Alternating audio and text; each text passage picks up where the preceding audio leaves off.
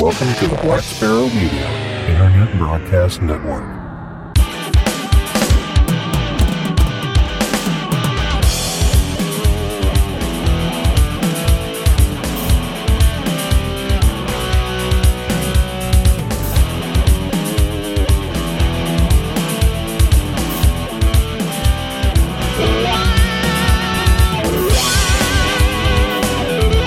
You are listening to Linux in the Ham Shack.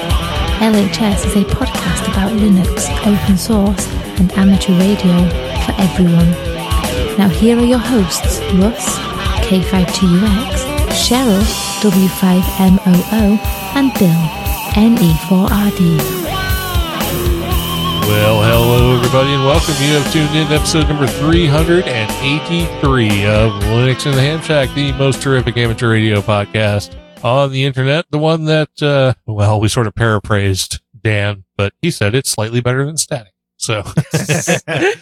Yeah, we fixed he, his original quote. He didn't say that. We just made it funny. Um, so anyway, we should probably just dive right into it. This is our short topic show, and the folks who are bringing you these wonderful short topics are myself, Russ, K five T U X. I'm Cheryl, W five M O O.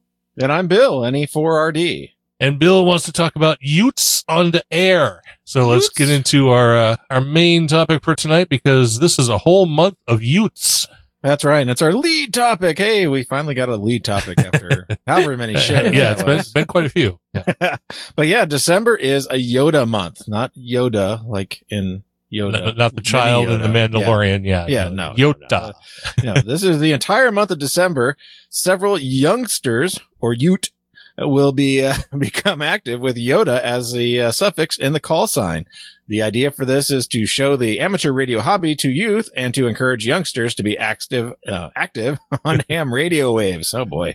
Uh, give a demonstration in a school or local club. Gather together with your friends, grab a pizza, and make some Q S Os or enjoy a great pile-up.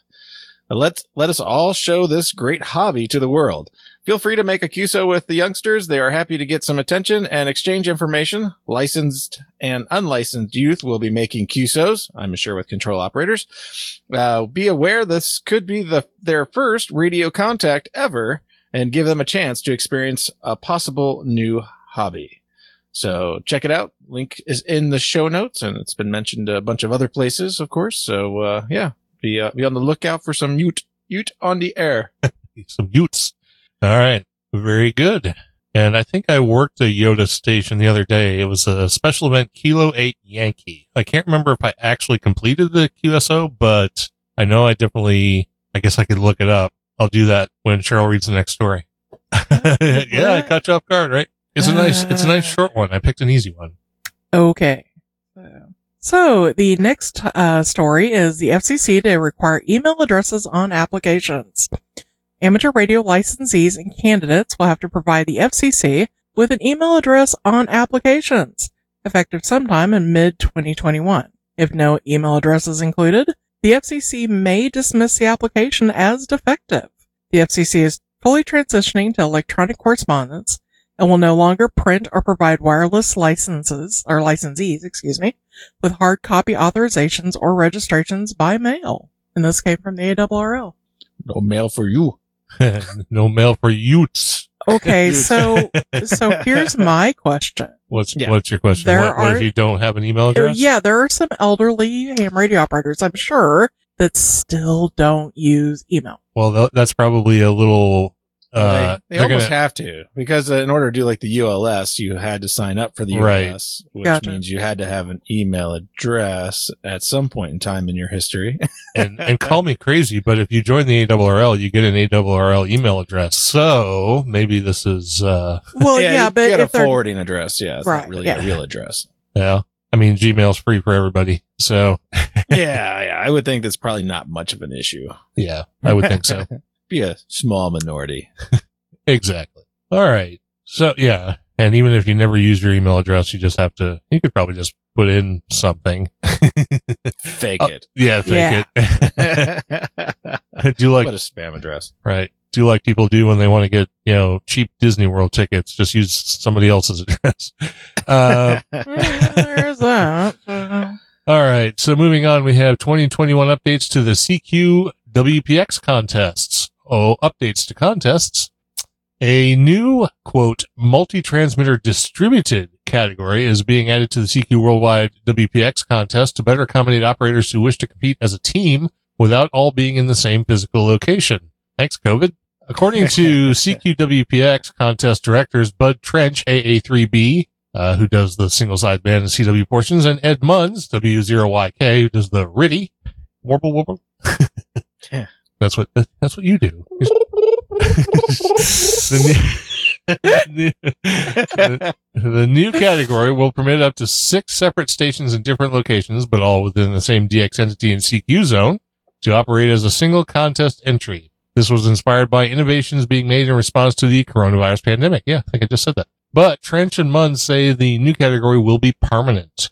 In addition, Q S O alerting assistance will now be permitted in all single operator categories except the classic categories. This means that there will no longer be a separate listing or recognition for assisted versus unassisted, and all classic overlay entries must be unassisted. Finally, classic overlay stations will now have a maximum operating time in each contest of twenty-four hours rather than the previous thirty-six. Yeah, you get, you get to go to bed early. That's nice. Yeah, or have a nap in between. All right, exactly. Uh, the rule change takes effect with the twenty twenty-one running of the W P X contests, already on February thirteenth and fourteenth of twenty twenty-one. Single sideband on March twenty-seventh and twenty-eighth, and C W on May twenty-ninth and thirtieth. Note, these changes apply only to the W P X contests and not to the C Q Worldwide D X contests. And that came from C Q Newsroom. C Q? C Q? C Q! Da-da-da-da-da-da-da. Okay. Yeah, that's pretty comprehensive and uh, good for those stations that can take advantage of it. And uh, it's nice to see... Uh, getting rid of the assisted versus unassisted categories as well. So, and the W P X one are the, is the good one, right? Because you can work and get prefixes of everybody. Get all your prefixes, like your K E four, K G four, K F four, and everything else. Yeah, and Good Tracker will keep track of those for you. So there you go. Well, except for Good Tracker's, well, I mean, I guess you could use it for your sideband or C W. And you certainly can. You don't have to use it for F T eight. Just in case you don't know where you're talking to. Absolutely. Yeah. Okay. Uh, so next story is, oh, this is actually for people down south, although they are canvassing people everywhere. This is an opportunity to participate in the eclipse propagation experiment. HamSCI, uh, that's people over at ham sci dot org, is looking for amateur radio operators to help with a global campaign observing the ionospheric effects of the December fourteenth eclipse across South America. Data collection requires an H F radio connected to a computer. Uh, to participate, tune your most stable R F receiver to a ten megahertz time standard station tuned down one kilohertz so that you hear the station's carrier signal, and follow the instructions on the HamSci website to make a recording of the signals you hear. Record and upload as much as you can the week of December ninth through the sixteenth, and researchers will use your data to make a more complete picture of the ionosphere during this, sp- this space weather event. Instructions are available in English, Espanol, and Portuguese. Uh, there will be a twenty-four hour practice run. Uh, well, actually, that would happen, uh, yeah, you know, over the weekend before this comes out. So, uh, on December fifth. So, uh, hopefully you've heard about this already. But even if you didn't get in the practice run, you can still participate right. in the real thing. So. Yep. So it'll come up, uh, basically, uh, a few days from this, uh, from the posting of this uh, podcast. So awesome. Yeah, very good. And let's move from amateur radio into open source. And tonight, the first story we have in open source is it's official. SUSE acquires Rancher Labs. From a post on the Rancher forums by Adrian Goines, Director of Community and Evangelism, he states, quote, "Hello, everyone! Exclamation point. Today is a historic day for SUSE, Rancher Labs, open source software, and the developers and users of that software. After SUSE's announcement in July of a definitive agreement to acquire Rancher Labs, we are excited to confirm the deal has been completed and SUSE and Rancher Labs are now one company. We are on our way to becoming the global leader in true open source innovation. Today's article in Forbes eighty-two makes clear that the combination of SUSE and Rancher will do for business and community, as does, wait, oh, what the combination of, I knew there was a word missing there. Uh, what the combination of SUSE and Rancher will do for business and community, as does an insightful Forrester Wave eleven report by Dave Bartoletti. As a combined company, our goal is to turn customers into innovation heroes and to give them the power to innovate everywhere. Heroes! Will, yes, that word's thrown around too much. We will continue to offer possibilities that know no limitations, from the data center to the cloud to the edge and beyond. Working alongside open source developers of all stripes, SUSE has brought open back to open source. Okay, you can't put double quotes in double quotes. Sure you can. Uh, as our truly open model means... For, no, you can't, because syntax thing, it'll... it'll yeah, it's bad. That's okay. We didn't even close the quote on this one. Yeah, so those, so there's an odd number of double quotes. That, that'll really screw things up. Um, as our truly open model... Me- there you go. Means freedom of choice to customers with no vendor lock-in. SUSE and Rancher will deliver innovation users can trust with the union of our best-in-class Linux operating system, market-leading Kubernetes management platform, and host of innovative edge projects, products, projects, whatever. It's all the same thing. Allowing customers to deliver innovation everywhere at the pace they need to go. End quote. Heroes! Yes, and that came from Rancher, surprisingly. Uh, Rancher forums, woo! So, I, I know nothing of Rancher. Really? Yeah, really. Should I? You don't have a Kubernetes cluster? No, no, I oh. don't have a Kubernetes cluster. The only person, the only one of our listeners I know who does is Don. So, oh, okay. Well, we have one at work too. So, and we use Rancher as well on that. So, no, we're we're uh, vSphere. We don't use Kubernetes. So, yeah. Well, Kubernetes is dropping Docker in the one point two version. So, look forward to that. Woo! What are they using for containers? Uh, they're using something else. I forget. I, I wasn't gonna put that. That, there's a story out there for that, for people interested in that. But uh, okay. yeah, yeah, Google, Google it. Yeah, yeah. Not terribly relevant to what we do, but none, none of this is anyway. No, just kidding. Yeah, exactly. Well, the next story is my favorite, Fedora. Oh wait, no, okay. Well, it's kind of Fedora. So this is uh this is PipeWire and Fedora thirty-four. Hmm. There's a proposal to route all audio from PulseAudio and Jack to PipeWire, uh, PipeWire audio daemon by default in Fedora thirty-four.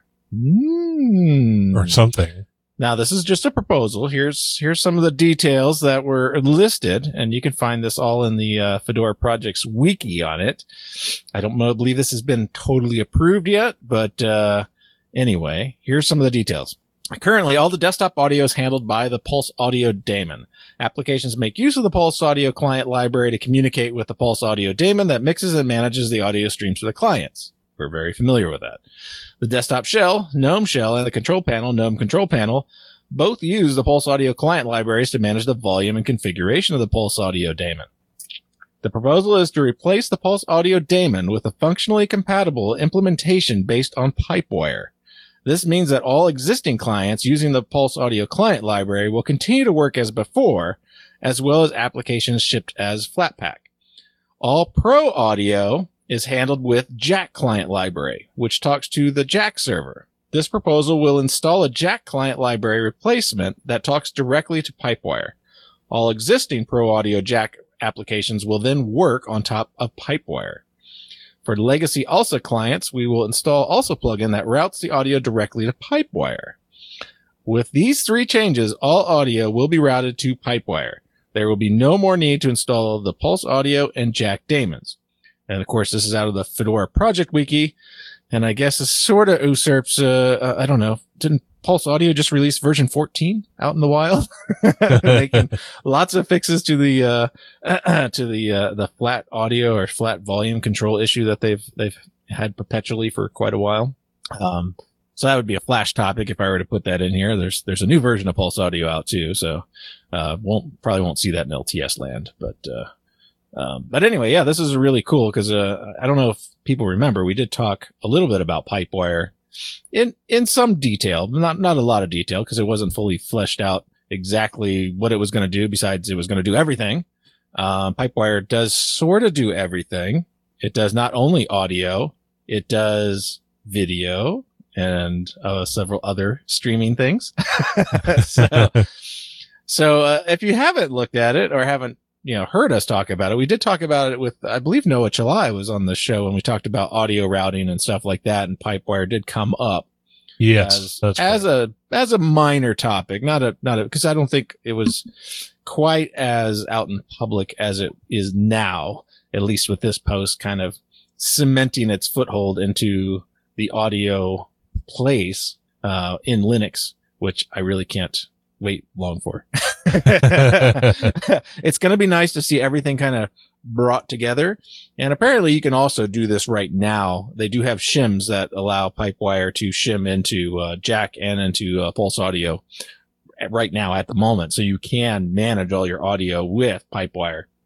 Um, so yeah, definitely check it out. I think, uh, I think this is a good sign that the project has matured and come to a point where, uh, we might see a future of real nice, clean audio routing inside of Linux that possibly is not convoluted, or you have to have all your Jack stuff working. And then you might have to launch the application separately, uh, you know, sending them specifically to certain Jack syncs and stuff like that. Um, I don't know if anybody's done that, but it's kind of a, it's kind of a, a process to get everything working in Jack. And, uh, if this can help aid with that and then also allow Pulse to work, which means you can still hear sound from your desktop sounds or your browser and stuff like that in your headset, it'll be great. Yeah, absolutely. And it would be, not, uh, let, let's hope that PipeWire does for audio routing what version three did to the Linux kernel. In other words, made it all usable. Yes, leaps and bounds. Uh, so jumping back to the last story, um, I have to rib Don because he's putting all this information into the general channel, which he should be not doing, um, because I almost missed it. But he's talking about the Kubernetes stuff in Fedora thirty-four. Wait, was that Fedora thirty-four? Yeah, that's what we were talking about, right? Yeah. Not Kubernetes. Uh, uh, Kubernetes SUSE. Is with SUSE, Su- yeah. Yeah, SUSE. Um, and you were mentioning about uh, Docker dropping, or not Docker, Kubernetes dropping Docker. And he says it's not dropping Docker. They're dropping the tools you need to build containers. Uh, Docker supports C N C F and uh, yeah, cloud native container format. And so. Uh, yeah. Yeah. But like specific Docker integration is, is going away for the other format. So like you, you won't set it up with your Docker file and stuff like that. Right. You'll do. At least that's the, how the, I understand it. Well, hopefully somebody from Kubernetes can come on and tell us differently if, if we're wrong. No, I don't want to know any more about Kubernetes. Yeah, I don't really want to know any more about it either. So, all right. The more I see of it, the more I don't like it. But, um, you know, hey, people want to run their own cloud service. It's the new wave. It's, it's the new hotness. So. They do it until it falls on its face, then they go outsource it. Like, well, they, yeah, they get uh, what's that company that does everything? Amazon. Well, no, uh, support company, not not uh, you know you know the one I'm talking about. Support company that does everything. Yeah, the one you have to be certified for, and they manage like every big business support. They're like third party support for everything. It's not coming to me. That's why I'm having to beat around this bush. Uh, I don't even, I'm not even sure I'm yeah, with you on that. It's not, it's not Service Master. It's, um, Microsoft. Zach, Zach works for, um, oh, um, yeah. Crap. Now on. Nobody can think of it. So great. At least no, I'm not alone. Let me, let me look up where he works on Facebook.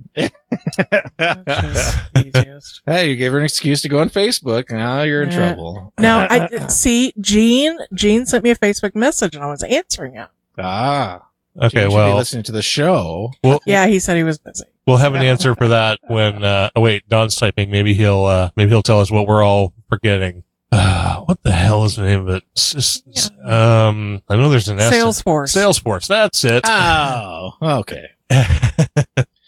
I I don't really see them as. Uh... Yeah, he works at Salesforce slash Einstein Adal- Antal- Analytics. Excuse me. For advisors, asset management. Yeah. So anyway, yeah. Salesforce, but now. Salesforce, now Slack, right? Slackforce. Wait who, wait, who just bought Slack? Salesforce. Oh, that's right. Salesforce did buy Slack. Yeah. So I guess I was thinking of the, if I was thinking of that, I might have come up with the name, but yeah, it's quite possible. Yeah. Anyway, we have one more story that we should probably get through uh, in our open source category, and that is A W S goes after Microsoft S Q L Server. A W S today, um, yeah, A W S today announced a new database product that is clearly meant to go after Microsoft S Q L Server and make it easier and cheaper for S Q L Server users to migrate to the A W S cloud. The new service is Babelfish. Wait, hasn't that been used like thirty times already? um, for Aurora PostgreSQL. The tagline A W S C E O Andy, wait, the tagline A W S C E O Andy Jassy used, oh, okay, for this, we really shouldn't cold read these. Um, for the service and is regarding invent, re, regarding invent keynote today. This is, no, that's, read. that's reinvent. That's their reinvent. I know, but again, cold read. Um, keynote today is probably telling, quote, stop paying for S Q L Server licenses you don't need. I didn't think you had to. I thought S Q L Server was free. No, it's not. Well, I mean, I know all of the versions aren't free, but I thought there was a free one. Um, yeah, I mean, you can use S Q L Server Express, but your database can only be up like to one gig or something like that. Ah, okay. Uh, and to show how serious it is about this, the company is even open sourcing this tool. What Babelfish does is provide a translation layer for S Q L Server's proprietary S Q L dialect, T S Q L, and communications protocol so that businesses can switch to AWS's Aurora relational database at will, though they'll still have to migrate their existing data. It pro- provides translations for the dialect, but also S Q L commands, cursors, catalog views, data types, triggers, stored procedures, and functions. The promise here is that companies won't have to replace their database drivers or rewrite and verify their database requests to make this transition. The open source Babelfish project, Babel, Babel, boop, boop, boop, will launch in twenty twenty-one and will be available on GitHub under the Apache two point oh license. Cut and pasted by a D B A. Okay. The story actually came from TechCrunch. So, so if you're not a D B A, you don't give a crap about any of that. So. Oh, no, this is totally awesome. This is totally awesome. I can't wait for it. Well, yeah, but you're a D B A. Yeah, but like, you know, if you have a web app, like a blog or whatever. I mean, think about it. Yeah, you know, if you got stuck using S Q L Server or using some technology that wants to use S Q L Server, but now you could put PostgreSQL in its place. Shoot, why not? That'd be great. Yeah, but then I'd have to learn PostgreSQL. Well, and in theory, all you really do is you create a database and then you basically can walk away from it here. You know, everything would already be running S Q L. Yeah. Well, I mean, and, you know, obviously they want you to use their, their service. Well, right, right. D B A A S. Right. Uh, which is, uh, you know, a heck of a lot cheaper than S Q L Server, um, through the A W S cloud. Cause you still have to sort of, you sort of pay for the license, uh, when you do the cloud service. You pay for like a portion each month. So you're renting the license basically. Okay. Fair enough. So again, if you're a D B A, that was interesting to you. Uh, anyway, we can, uh, I know we're going to take Cheryl away from what she's doing, but I just, I just finished. You just finished? Okay, good. Well, we have yeah. a nice short story in our Linux in the Ham Shack segment tonight. So, uh, we'll let you go ahead and, uh, get through this one. Should, should be straightforward. I, I, I actually do editing on these. I don't, I don't just cut and paste. So sure. They should, they should be readable. So which one am I reading? You're reading the first one. First Linux okay. in the Ham Shack one. Yeah, again, I was I was answering Gene. I wasn't paying attention. I, I know you're you're not part of the show. I get it. I was doing P R for the show. You're, okay, why? What's Gene doing for us? He sent me a message about the show. That's P R for the show. Okay. Keeping in contact with our listeners. All right, fine. Great, uh, increasing our engagement numbers. You know. There you uh, go. Right. Yeah. Right. Yeah. Okay. So. Okay, Salesforce, let's go. Whatever. So our first story in Linux in the Ham Shack segment is ham radio needs to embrace the hacker community. As many a radio amateur will tell you, ham radio is a hobby with as many facets as there are radio amateurs. It should be an exciting and dynamic place to be. However, Robert Bolton, K J seven N Z L, laments that the influx in, part- in particular of those for whom disaster preparedness is the reason for getting a license is to blame for amateur radio losing its spark. He suggests the emphasis should move from emergency communications to software-defined radio, digital modes, and hacker-specific amateur radio avenues. The hobby offers unrivaled opportunity for analog, mixed-signal, digital, and software tinkering in the finest tradition of the path set by the early radio amateurs around one hundred years ago. Yet it sometimes seems to have lost its way for the current technical climate. And this came from Hackaday. Well, sort of modified from Hackaday, but yes. So I just thought that because, I don't know, pickings in the Linux in the Ham Shack topic area have been rather slim of late. Um, oh, we just talked about like you know, the last uh, two releases of W S J T X. It's so exciting. Come on. You know. Well, yeah. I mean, I, I enjoyed it. And this story is just reiterating the fact that people should be doing these digital modes, right? We shouldn't be, you know, doing, you know, Skywarn and stuff like that, right? Because, you know, emergency services really doesn't do anything for the community at large and doesn't give, I don't know, like us an excuse to actually have priority on frequencies. I'm, I'm getting a, I'm sensing some slight disagreement with this position. Well, it just, uh, it's, uh, you know, I don't I, think, I think the, the idea of it shifting from one to the other is probably wrong. It should encompass all of them. This is a, a view from somebody that has joined a local club. and, and probably, probably, and that's pretty it. And they're, too. and they're probably a hard, a hard Aries club. That's the view I'm I'm sensing from this. And, you know, it's a K J seven call, so it's a newer call. Right. So, yeah, I I have a feeling that uh, their club really doesn't do anything except for maybe taking care of, you know, community runs and stuff like that, you know, floats, uh, um, pro- you know, providing communication support to events, which help fund the clubs, um, where the other stuff really doesn't. And, uh, you know, software-defined radio, digital modes, yeah, that's that's all important. I mean, it's definitely use. We could use some of that stuff being used on some of the bands that aren't used as much. But we do need to maintain our emphasis in emergency communications to maintain our status with the F C C so they don't auction off all of our frequencies. Right. So everybody, oh, I should have issued that as our, well, yeah, when when we uh, did the last episode and I had the... Uh, challenge, the amateur radio challenge. Yeah. I should have uh, should have told everybody to get on two twenty. If I plug two like uh, two meter radios together, can I get close? No, because that would be like two eighty. But oh, uh, oh okay. Well, maybe tune them out of band a little bit. Isn't that what mixing is, right? You mix two radios together and you like have a little baby and a frequency comes out. Wow. Okay. Hey, I'm hacking, right? Isn't that hacking? I'm hacking amateur radio. Well, that, that sounds completely reasonable. How much have you had to drink before we started? Well, not enough, I think.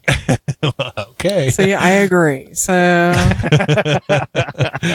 well, well, like pretty solid logic. I don't know. That's uh. Well, it, it definitely sounded logical, but just because it's logical doesn't mean it's correct. Oh. So. Anyway, moving on, we got one more topic in the Linux in the Ham Shack segment for tonight, and we'll let Bill handle it since he's uh, feeling happy right now. Absolutely, yeah. This is a radio remote control via H T M L five.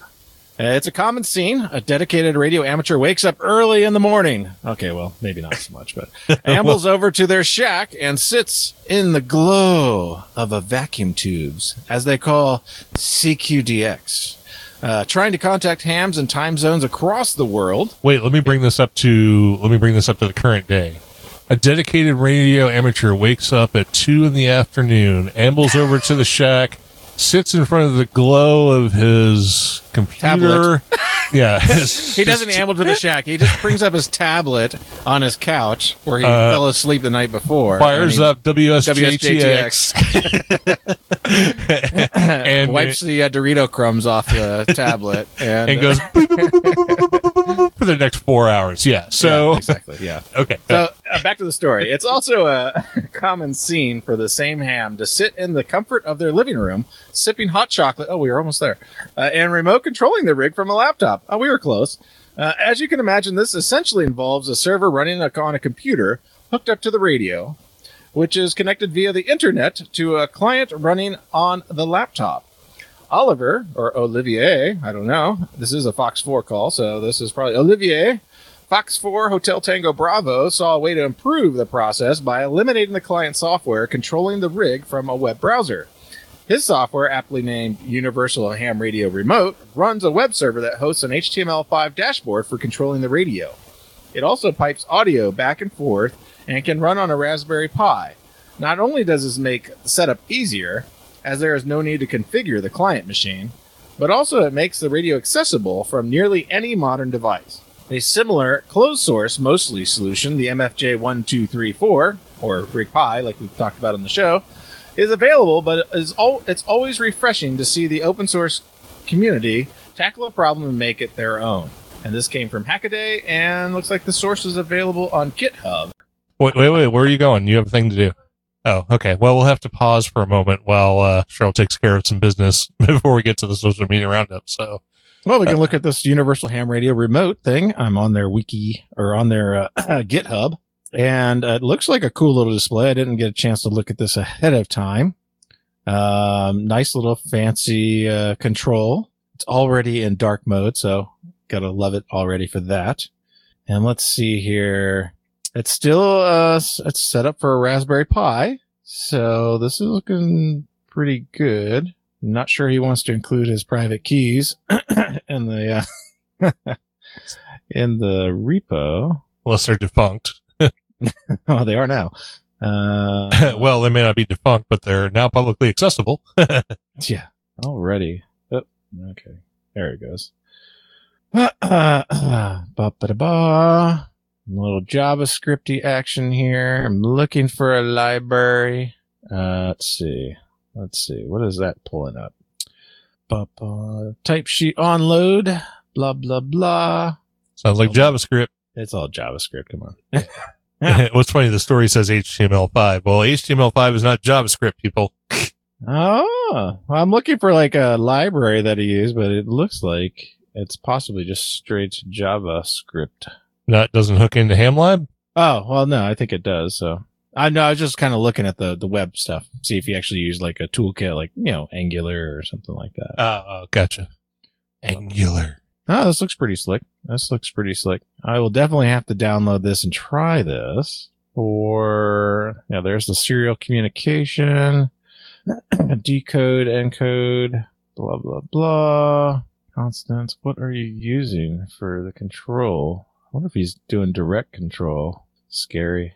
No need to reinvent that wheel. If if it's true, maybe we need to mention that there's a library for that. Oh, yeah. And a radio station compatible with HamLib. HamLib. A cat okay. interface circuit, making it possible to adapt audio levels between the microphone input and the speaker output of the sound card.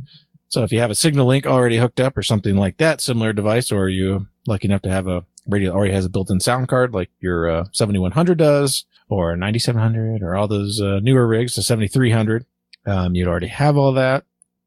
And uh, yeah, once you uh, load it up, you uh, can access it on your uh, Raspberry Pi on port eight eight eight eight, unless you've used that already.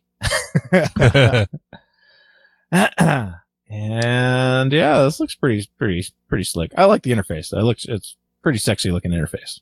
I'm going to have to give this a shot. I have a Raspberry Pi. Well, I have a couple of Raspberry Pis kicking around I could run this on, so I'm going to give it a shot. Yeah, and I'm assuming if you're already using Rig Pi, you can probably just slide this right on there as well. Just use it as a different interface to the rig. Probably so, but I don't have one of those. Ba, ba, ba. Yeah, this looks this looks really cool. I'm going to go to the wiki page here real quick, see if I see anything interesting. Uh, ba, ba, ba. Apparently it's made it out to YouTube channels. I haven't seen it yet. Uh, it's on the tubes. It's on the tubes. Let's see. How, how old is the project?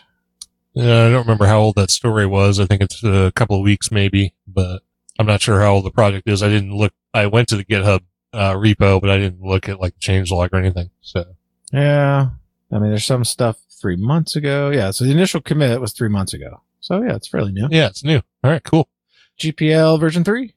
Nice. It's open source, and that's why it's in the Linux in the Ham Shack segment. So, plus it's uh, open source remote control software, and we did a whole thing about remote control operation uh, a few episodes back, and um, this I'm not sure was a thing then. So, something to add to that. Absolutely. All right, and with that, we have come down to the end of our topics for tonight, which means we're going to go ahead and let Cheryl hit us with the social media roundup. That's right. So for our Patreons, we have Brandon Rozek, which is a new person. Yay. Woohoo! Yeah. And they're uh, more than a two dollars subscriber too. So ooh. Not, we're not, you know, shaming anyone here, but it's nice when folks think we're worth more than two bucks a month. Nice. Well, after this episode, right? We'll fix yeah, it. Well, right. Yeah. I'll take care of that. But they could be uh, like, wait, no, there can't be a negative number here. Wait. No. But with that said, thank you to everyone who supports us financially. Yes. It, it really does help out a lot. Yes. So. so we have Brandon, we have John Spriggs, we have Robert Lewis, we have Robert Pitts, we have Douglas Redder, David Jakeway, Darren King, Cubicle Nate, Erna Costalis, Samuel Vimes, Peter Caffrey, Richard Gordon, Paul Griffith, Jonas Rulo, Donald Gover, Herb Garcia, Steve Sainer, Steve Metcalf, William Heckelman, Randolph Smith, and Andy Webster. For our subscriptions, we have Michael Bradak, Kevin Ivey, Tony Coberly, Ronald Icke, Johnny Kinsey, Peter Spots, Fred Cole, Bill Piotr, Jeffrey Boris, Robert Halliday, Wayne Hale, John Clark, Steve Hepler, Michael Jopling, Roger Pereira, Howard Dittmer, Todd Bowers, Michael Carey, A. Taylor, Dylan Engel, Jim McKenzie, Bill Collins, Robert Black, Darren King, Randolph Smith, Robert Yerke, Steve Biela, Alan Wilson, Mark Farrell, and Jeff Zimmerman. On Facebook, we had Matt Burks and Nick Louie, Lou, I'm guessing is how that's pronounced, join us. On Twitter, we had at Kazi Cave thirteen thirty-seven. Leet. Kazi Cave Leet. We have K zero N Y X. We had at Dan three four five six seven three six three. We had at Edward underscore Caruth. We had po, uh, Prometix, Prometix, whatever, yeah. Um, we had K C two B E Z. And we had V E three V S A underscore A C eight zero R. O R. O R, excuse me. We had nobody on YouTube and nobody on the mailing list. And we had Brandon Rozek, buy something from us. Wow, yep. double double dipping. Yeah. Did he get some stickers? He did get some stickers. The yes. stickers are cool. They are cool. He didn't get any of the new ones. He got the old ones, but nah. Uh, people need the new ones. The new He's ones gonna have to come really back cool. and buy the new ones. Yeah. yeah. They're on the they're on the shop. I mean, they can be purchased. So, yes, and they're they're like shiny and shimmery and they make you happy. So now we need tie-dye ones. Well, they kind of are actually. They're they're well, they're, they're rainbowy. They're rain, so. yeah, because they've got like a silver background on them. So. Uh, what was that iridescent or iridescent? Iri- iridescent, iridescent, something like that. Yeah, yeah probably iridescent. So. Iridescent, phosphorescent, something pleasant. Ooh, we need glow in the dark ones. Oh yeah, that'd be kind of cool. So. Does uh, Sticker Mule do phosphorescent? I haven't seen those. That doesn't mean they don't make them, but I almost oh. bought magnets though the other day. Magnets came up on sale, and I'm like, "Ooh, I should buy some magnets." Like, ah. And then I forgot to go back, so yeah. I'll wait till the next time they come around. Yeah, it's not like they don't have a different sale every single day. So yeah, no, so I, I always keep out. Yeah, you know, if it's something that's we always get, like the three inch stickers, you know, I generally will order a pack, right? Save the money, uh, and, and uh, plus these are interesting, like buttons or something like that. I I will think about it. For sure. Right. ponder, ponder, ponder. Right. So. All right. Very good. Well, that brings us down to the end of the show. So we'll run back up to the top and look at the chat room. And we only had a couple of folks with us tonight because I think everyone's sort of still confused about the Thursday night thing, but that's all right. Like Bill said before, everyone will get used to it and then we'll change it. Well, yeah. Because that's what we do. Uh, but we did have with us tonight Don K B two Y S I, Don K C nine Z M Y, and Ted W A zero E I R. I don't know what I was gonna say there, but I know it was a zero. Um, and thanks to those who listened live and uh, actually put a bunch of different discussion into the chat room while we're in here talking about various things. And we appreciate all the folks who listen to us, whether you listen to us live or whether you listen to us via R S S download. And we certainly appreciate all the folks who support us financially, as previously said. And it doesn't matter if you do support us financially or not, just as long as you listen to the show, that's all we really need. So thanks, everybody. And we hope you have uh, a good December. We'll be uh, doing one more episode before we take a break for a little while. So tune into that. Um, it will most likely be, uh, like last year, a roundtable round table sort of wrap up of twenty twenty. Where we'll invite people to come on and chit chat about whatever they want to talk about. And we can uh, talk about the uh, crap show that this year was. Because, uh, yeah, yeah, and then we can look forward and hope that twenty twenty-one doesn't get worse somehow. But anyway, with that, we'll go ahead and wrap this up and get on out of here. This has been episode number three eighty-three of Linux in the Ham Shack. I'm Russ, K five T U X. I'm Cheryl, W five M O O. And I'm Bill, N E four R D seventy-three.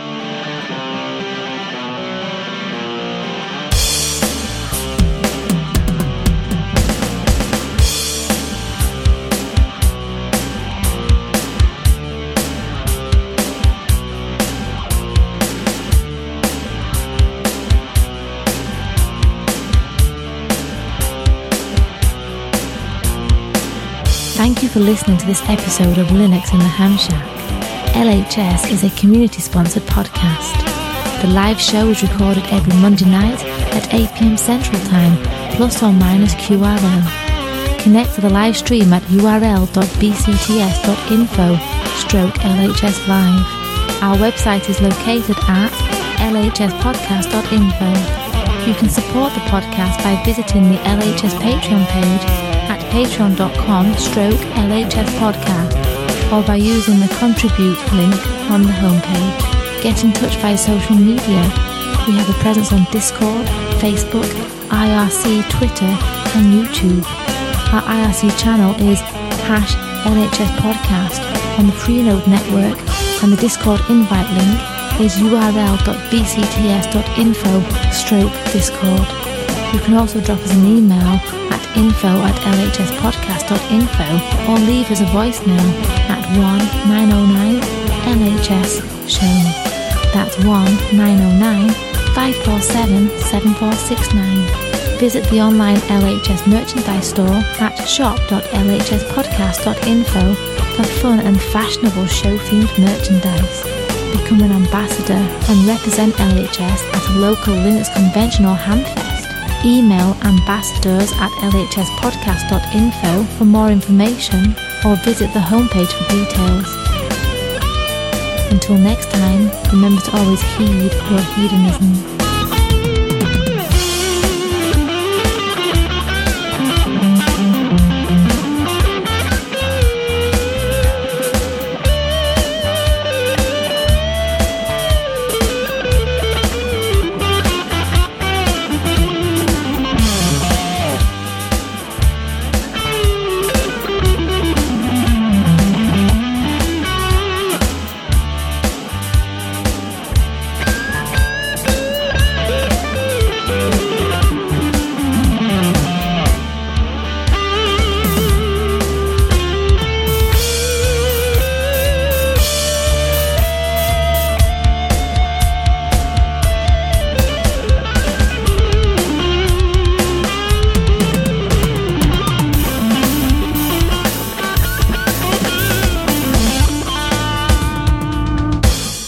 Linux in the Ham Shack and the Linux in the Ham Shack logo are released under a Creative Commons Attribution Non-Commercial No Derivatives four point oh International License.